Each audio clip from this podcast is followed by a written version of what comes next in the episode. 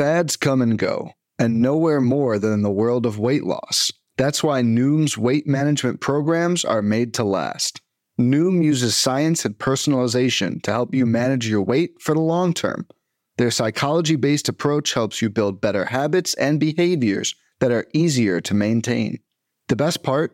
You decide how Noom fits into your life, not the other way around. Sign up for your trial today at Noom.com. That's N O O M.com to sign up for your trial today. Welcome to the First Pitch Podcast, brought to you by PitcherList.com, your daily morning podcast, updating you on everything you need to know to win your fantasy baseball league. Here's your host, Brian Entrekin. And welcome back, everybody, to another episode of the First Pitch Podcast, brought to you by PitcherList.com. I am your host, Brian Entrekin, aka KC Bubba. You can find me on the Twitter at BDentrek, B D E N T R E K. Hope you guys enjoyed a full day of baseball action on Wednesday. We'll recap all the news and notes from the day and get you ready for Thursday, May 4th action as well. Let's get cracking on recent news and notes here. Carlos Carrasco will make his first rehab assignment from his bone spurs in his elbow either Friday or Saturday, depending on weather. Location is also dependent on weather. So the goal is to get him on the mound by the end of this week and start getting him rehab back to see if he needs surgery or not, or he can return to the rotation. We shall see. Uh, after speculation that uh, Peter Fairbanks might be okay, it's just kind of a feeling thing in his hand. Well, now he got put on the IL with right forearm inflammation. So let's take a step back and hope for the best here. Jason Adam, likely the next man up. It's also the Rays, so it could be a lot of moving and shaking over there. Adam did get the save on Tuesday, so keep that in mind. But um, definitely something to monitor in Tampa. Miami Marlins placed Garrett Cooper on the uh, IL with a right ear infection. That's a that's a new one. I haven't heard that one in a long time. When I was a kid, I had tons of ear infections. Haven't really had one as an adult, but maybe that's a new thing that's coming back around. But Garrett Cooper on the IL with the right ear infection. We called outfielder Peyton Burdick.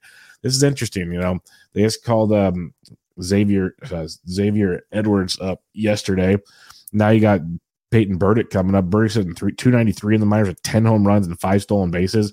That's outstanding. Problem is almost a 39% strikeout rate. Never good. Rarely ever translates well to the bigs. But Burdick's got a ton of power and some speed. Could be a little interesting run there while, while Cooper's out for a week or so and see how that one plays out. Tampa Bay Ray or yeah, Tampa Bay Rays Josh Fleming's X-rays and scans on his foot slash heel showed no damage, no broken bones, nothing. So that's great. It still hurts to put pressure on his foot, so that's not good but he'll try to play catch later this week and see um, if he can make his next start. Just push it back a few days. Finally, get an idea on what the Rays want to do in this situation. Nasty Nestor Cortes had strep throat a few days ago, so his start this weekend against the Rays has been pushed back to Monday, so he will avoid the best team in baseball. Lucky Nestor Cortes. Uh, Luis Severino will make his first rehab assignment start on um, Thursday in single A Tampa Bay. Uh, he's supposed to have a few rehab assignments as he's battling back from injury, but the uh, the trek back is begun, and we're thinking maybe two weeks or so before, and maybe even shorter before we get Luis Severino back. The Braves had a, an interesting evening. First off, they already decided they were going to push Max Fried back from Thursday to Friday, so that was fine. They're going the, the initial report was pushing Max Fried back to Friday. They'll figure it out via bullpen on Thursday. Well, that has changed now. Dylan Dodd has been recalled. He is playing. Uh, this is the starting pitcher on Thursday. We know we, we saw Dodd earlier this year, dominated spring training. Not the best start to the year in the bigs. He'll make the start on Thursday because there's a roster spot available. Kyle Wright left to start early on Wednesday. He is going on to the IL with right shoulder soreness. More testing to be done there he was very optimistic in his post uh, game interviews, saying like the, the pitching coach did him a, a favor. It was very precautionary. He would have kept throwing and probably made it worse. We'll see. Shoulder, never good, especially for a guy battling back from shoulder injuries. So Kyle Wright's down. Dylan Dodd starting on Thursday. Max Fried pushed back to Friday.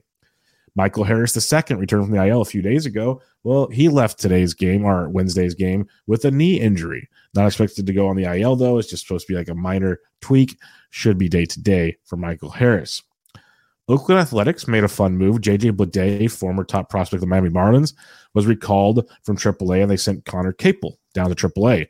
It's a fun move because Bleday You know, he always had that quote unquote prospect pedigree. There was always hype behind him. Just never panned out in his short uh, stints in the bigs with the Marlins. Well, this year in Las Vegas, given the PCL, especially Vegas bandbox, uh, JJ Bleday was hitting 316, seven home runs, 28 RBI or 28 runs scored, 19 RBIs, and one stolen base. Solid stat line.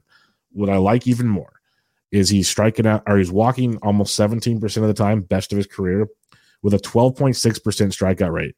Last year in the in the minors, he had like a 25, 26% rate.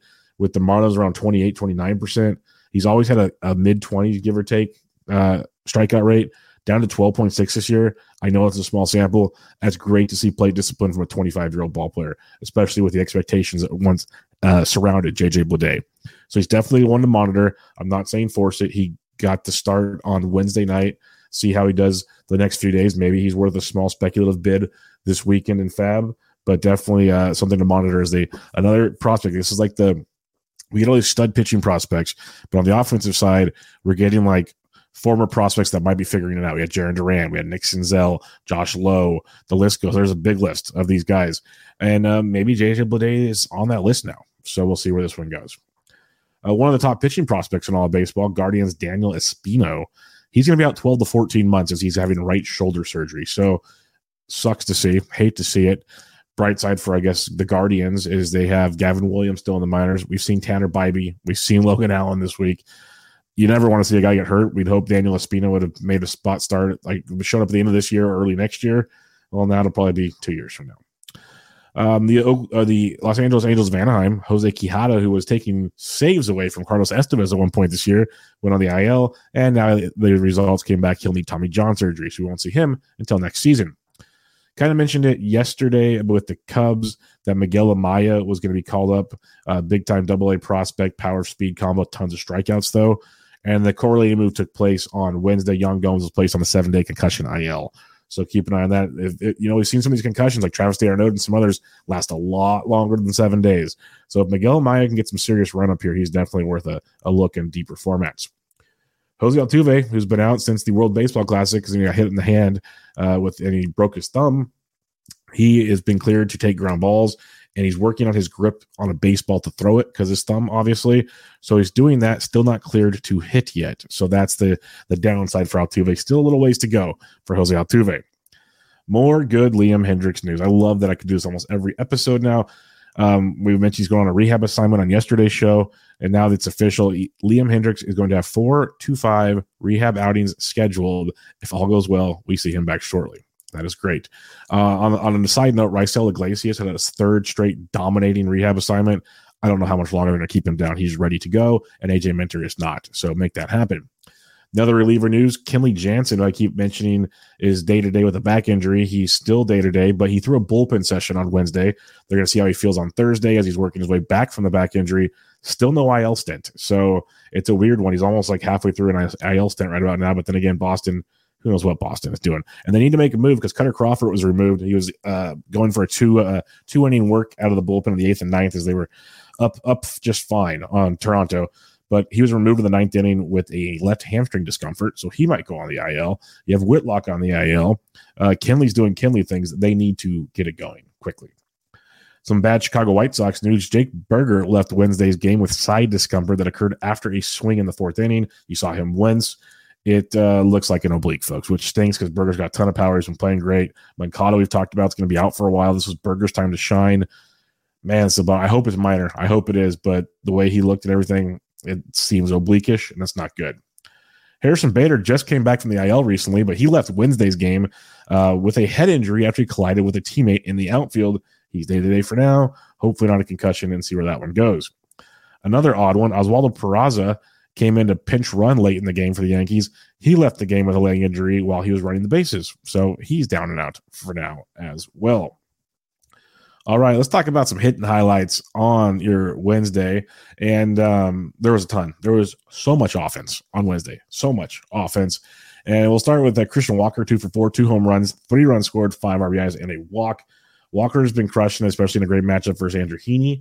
Uh, he's hitting now 264 on the year. Walker is with seven home runs, 16 runs scored, 25 RBIs, and a stolen base. He's picking up where we hoped he would have been last year. Like people talk about the X stats last year and how he kind of got robbed last year. Well, he's starting to make up for that. So we'll see where this one goes. Josh Jung continues to be that third base darling. Him and Matt Chapman, if you got him late in drafts, it was great. Jung went three for five with two more home runs, two runs scored, and three RBIs on Wednesday. He's now hitting 275 on the year, Jung is, with eight home runs, 20 runs scored, 24 RBIs. The thing that still concerns me, and maybe in the new era of baseball, this is going to work. He has a 32.5% strikeout rate. So, like, a slump can come and come nasty if that continues. The Atlanta Braves just torched poor Braxton Garrett. He got left out there for 11 earned runs. I saw somewhere his ERA was like 275 entering the game. He left the game. It's over five now. Like it was just not cool. Not cool, Marlins. But Ozzy Albies took advantage of it, four for five with two doubles, a home run, two runs scored, and two RBIs. Albies is now hitting 275 on the year. He missed most of last season due to injury. So this is great to see.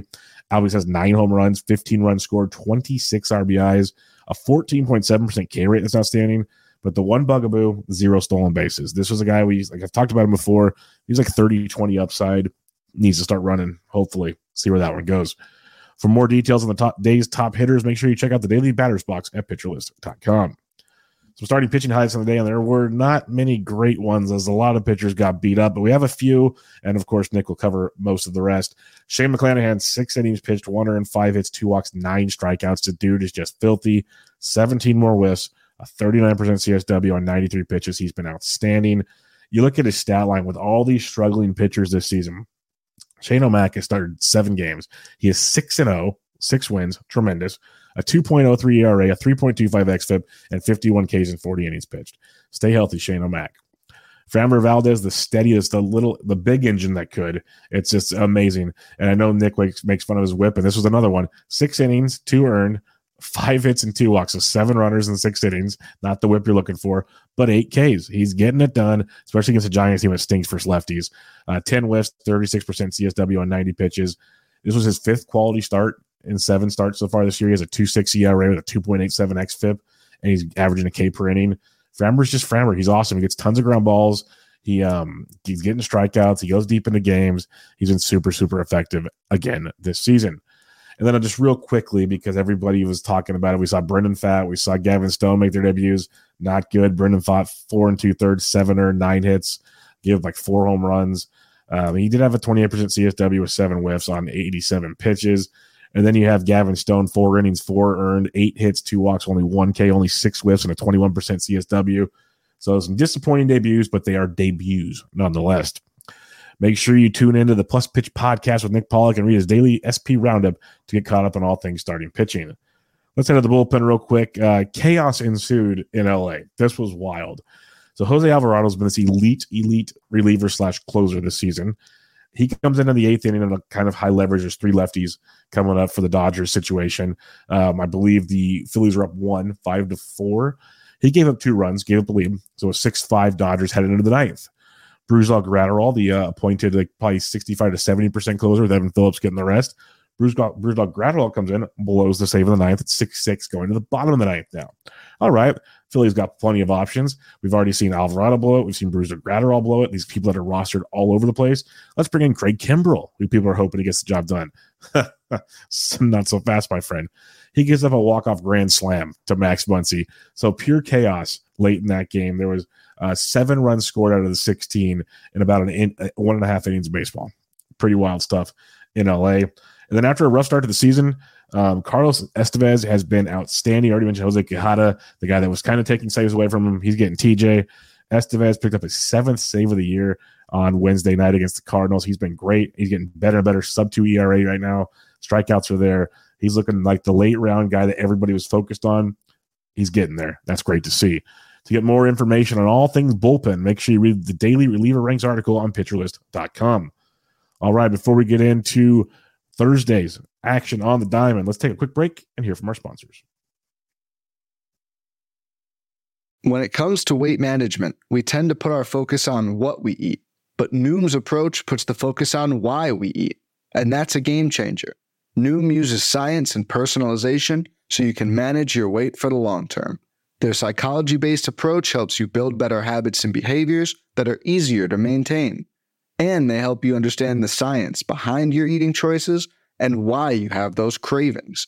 Noom's personalized courses are easy to follow and we'll help grow your confidence with tools you can put into practice on day one. The best part? You decide how Noom fits into your life, not the other way around. And based on a sample of 4,272 Noomers, 98% say Noom helps change their habits and behaviors for good. Try Noom today and see the results for yourself. Sign up for your trial today at Noom.com. That's N O O M.com to sign up for your trial today.